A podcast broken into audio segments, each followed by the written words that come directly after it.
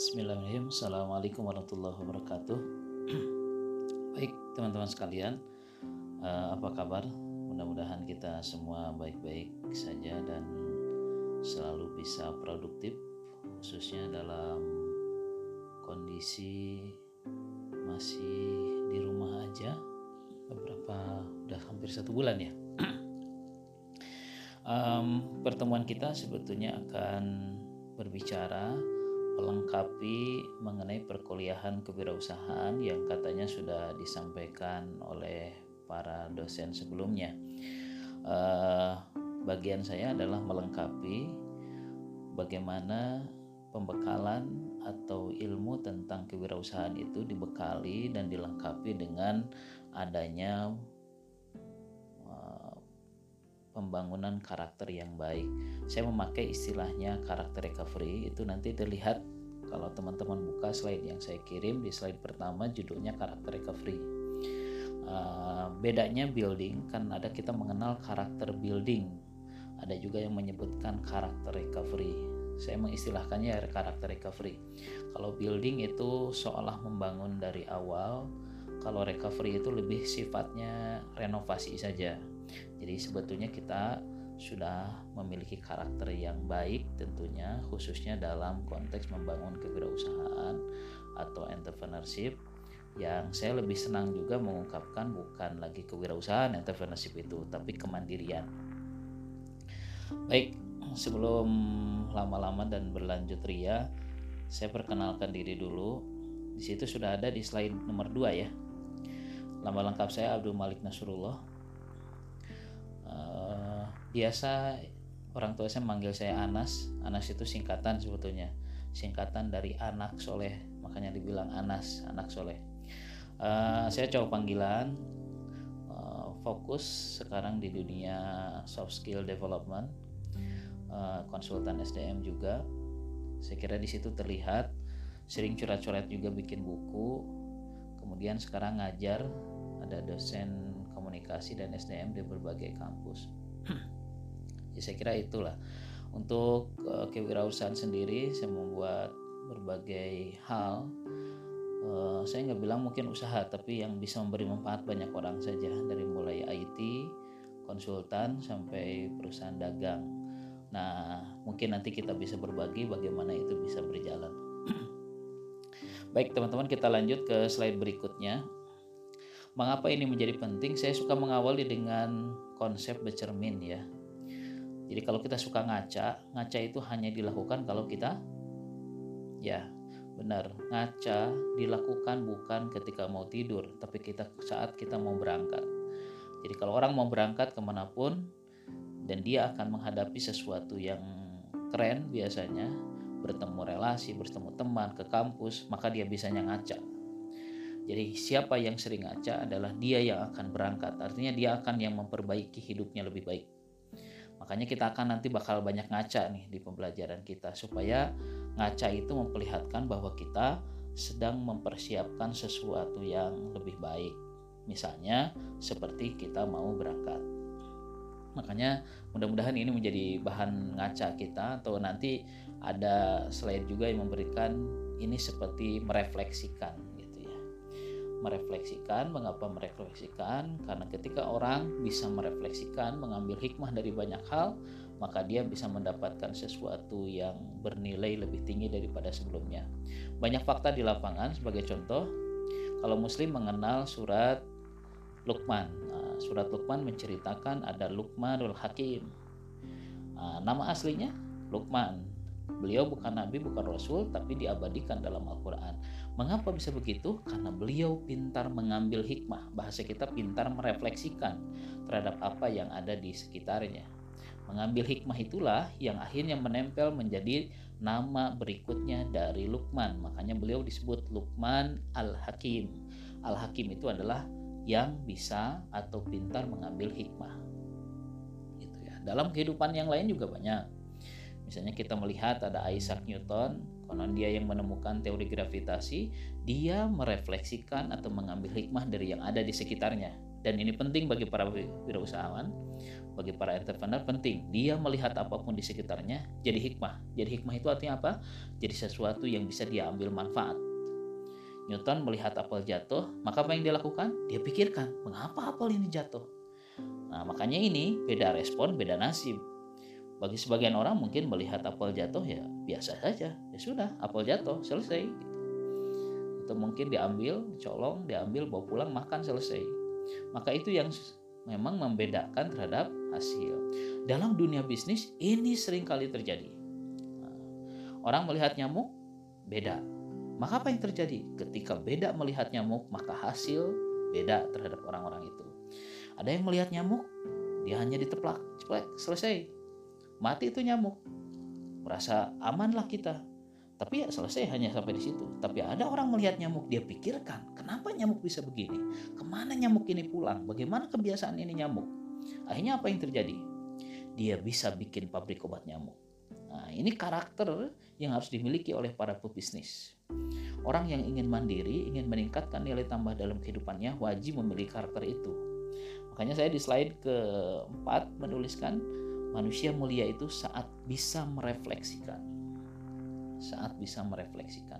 Nah, ini refleksi itu saya ambil dari uh, pijat refleksi sebetulnya biar gampang. Pijat refleksi itu apa pun sakitnya biasanya yang dipijatnya adalah kaki. Maksudnya apa? Bahwa apa pun yang kita lihat itu tetap yang kita ambil adalah manfaat. Tetap bagaimana ini bisa memberikan nilai tambah. Melihat nyamuk begitu, melihat macet. Orang ada yang melihat macet, sekedar kesel, selesai, kesel aja dia. Tapi ada yang melihatnya macet. Apa yang bisa saya lakukan sehingga saya bisa memberi nilai tambah di dalam macet ini? Nah, akhirnya dia punya bisnis lah yang memanfaatkan macet itu. Kalau teman-teman pergi ke Lembang itu biasanya di sekitar jalan suka muncullah dulu itu tukang sosis bergentayangan di situ. Kenapa? Karena mereka memanfaatkan. Ketika orang bersungut-sungut dan kesal dengan macet justru mereka malahan dagang tuh di situ nah ini bisnis gitu karena bisnis yang paling utama salah satunya adalah melihat kesulitan dan dia kemudian menjawab kesulitan itu. Kenapa Gojek keren sekarang? Gojek keren gara-gara apa? Dia menyelesaikan masalah macet.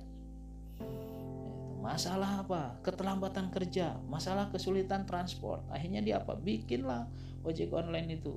Dan itu menjadi solusi. Akhirnya apa? Ketika sebuah kesulitan diselesaikan, maka ini memberikan manfaat dan dengan manfaat itu orang akhirnya bisa mendapatkan nilai tambah. Ini esensi bisnis, ini esensi entrepreneurs, ini esensi wirausaha. Nah, saya nulis di physical distancing, kemudian beberapa tulisan ada teman-teman nanti boleh masuk di Facebook atau di IG saya. Di situ dituliskan salah satu esensi orang bekerja adalah memberi manfaat Makanya nggak peduli mau kerja di mana, mau di rumah, mau di luar rumah, maka ketika dia bisa memberikan manfaat, maka dia telah dikatakan bekerja. Kalau bahasa kita, dia telah berbisnis. Nah, jadi ini yang dimaksud dengan refleksi. Refleksi-refleksi dari para pebisnis.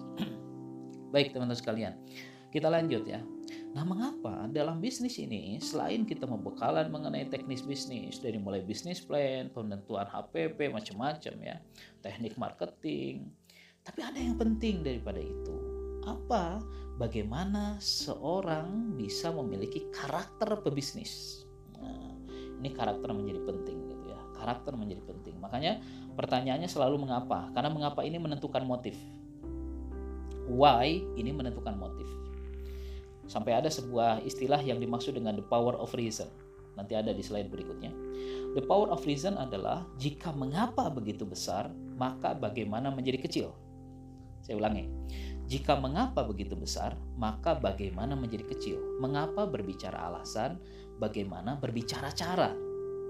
Jadi cara bisnis gampang, kalau mengapa sudah kita jawab. Sama halnya dengan bagaimana merecovery karakter. Itu cara. Tapi mengapa karakter ini penting? Nah, itu yang pertama.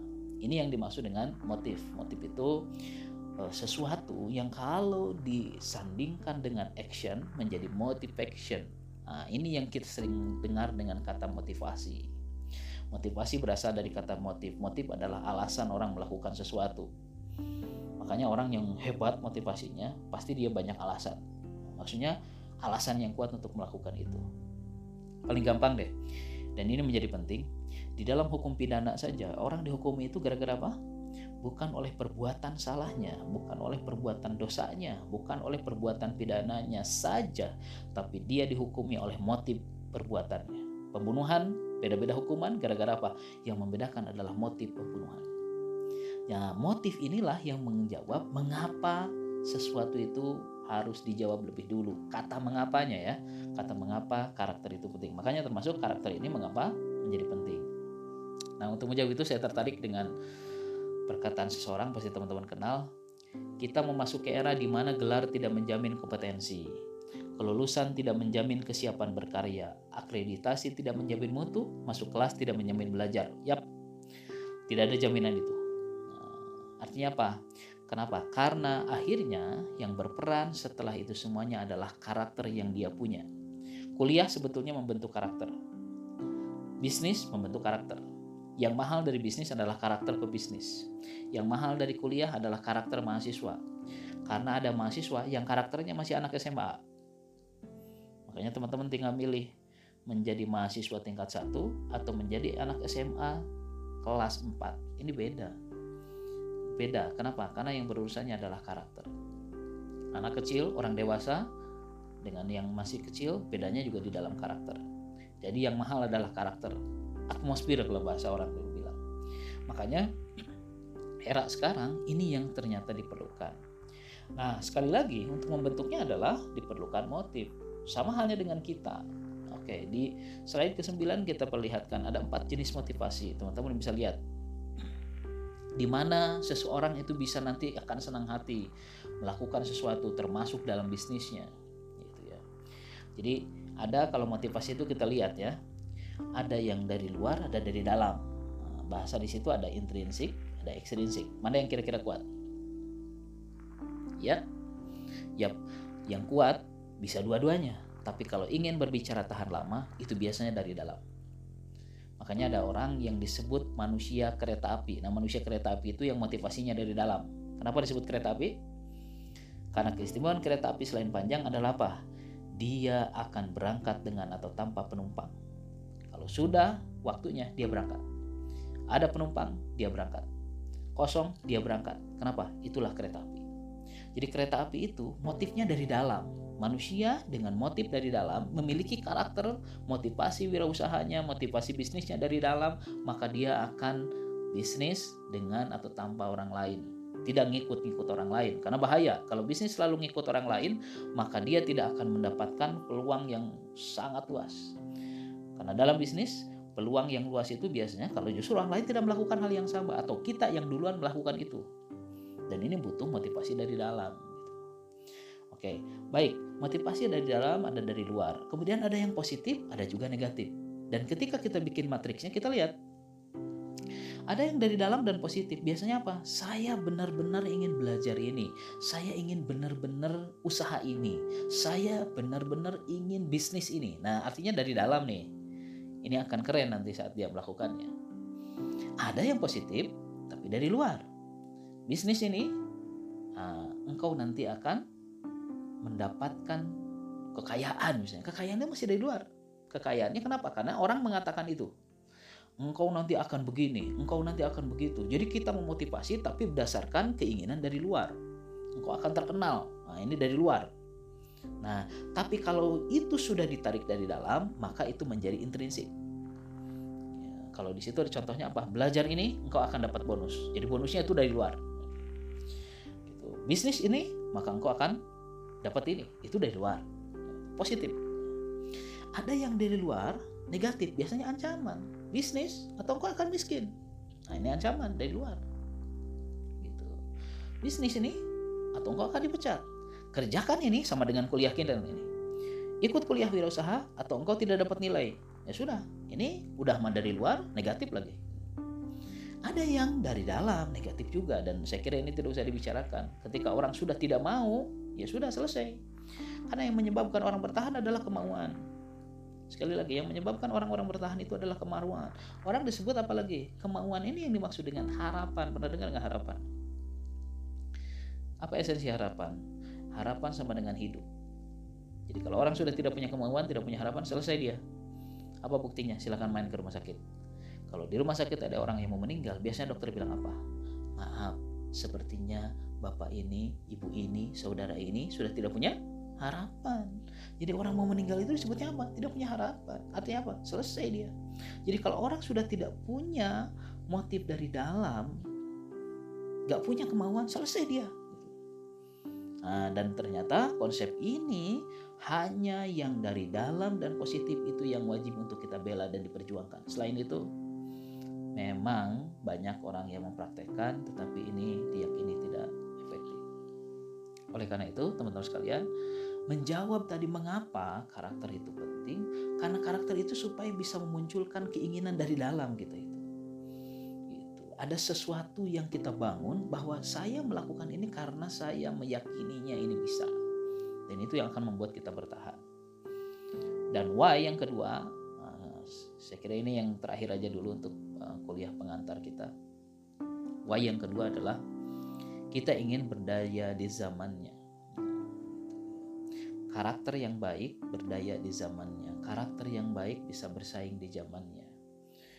Uh, zaman kita begitu sangat dinamis kalau kita nggak memiliki karakter yang terbaik waduh ketinggalan yang baik kita jadi ketinggalan yang luar biasa kita. Makanya eh, saya kira di di slide-slide berikutnya kalau teman-teman melihat ada di situ pembicaraan mengenai era disrupsi dan sebagainya. Nah ini yang akan menentukan tentang mengenai mengapa itu karakter menjadi penting. Nah dalam beberapa hal juga banyak hal uh, cuman ini sebagai pengantar kurang lebih karakter itu berbicara mengenai pembentukan why, pembentukan mengapa gitu ya. Dan mengapa itu juga yang nanti akan membentuk karakter ini dua sisi yang saling membangun satu sama lain. Nah, ketika berbicara tentang bisnis, berbicara tentang entrepreneurship, maka karakter entrepreneurship yang berbicara mengenai alasan itu akan membantu kita untuk menjawab mengapa saya mesti bisnis. Mengapa saya mesti berusaha? Kenapa saya mesti ini termasuk mengapa saya mesti dengerin nih hari ini gitu karena kalau tidak ada kemauan dari dalam tidak dari intrinsik itu yang biasanya motivasinya mungkin bisa kuat tapi kuatnya tidak akan bertahan dengan lama. Nah, saya kira teman-teman sekalian ini ini pengantarnya mudah-mudahan menjadi uh, sesuatu dasar kita diskusi ke depan. Kita kuliah insya Allah dua kali. Mudah-mudahan dengan dua kali itu akan ada pencerahan yang lebih baik bagi kita semuanya. Oke, terima kasih. Uh, tetap semangat. Assalamualaikum warahmatullahi wabarakatuh.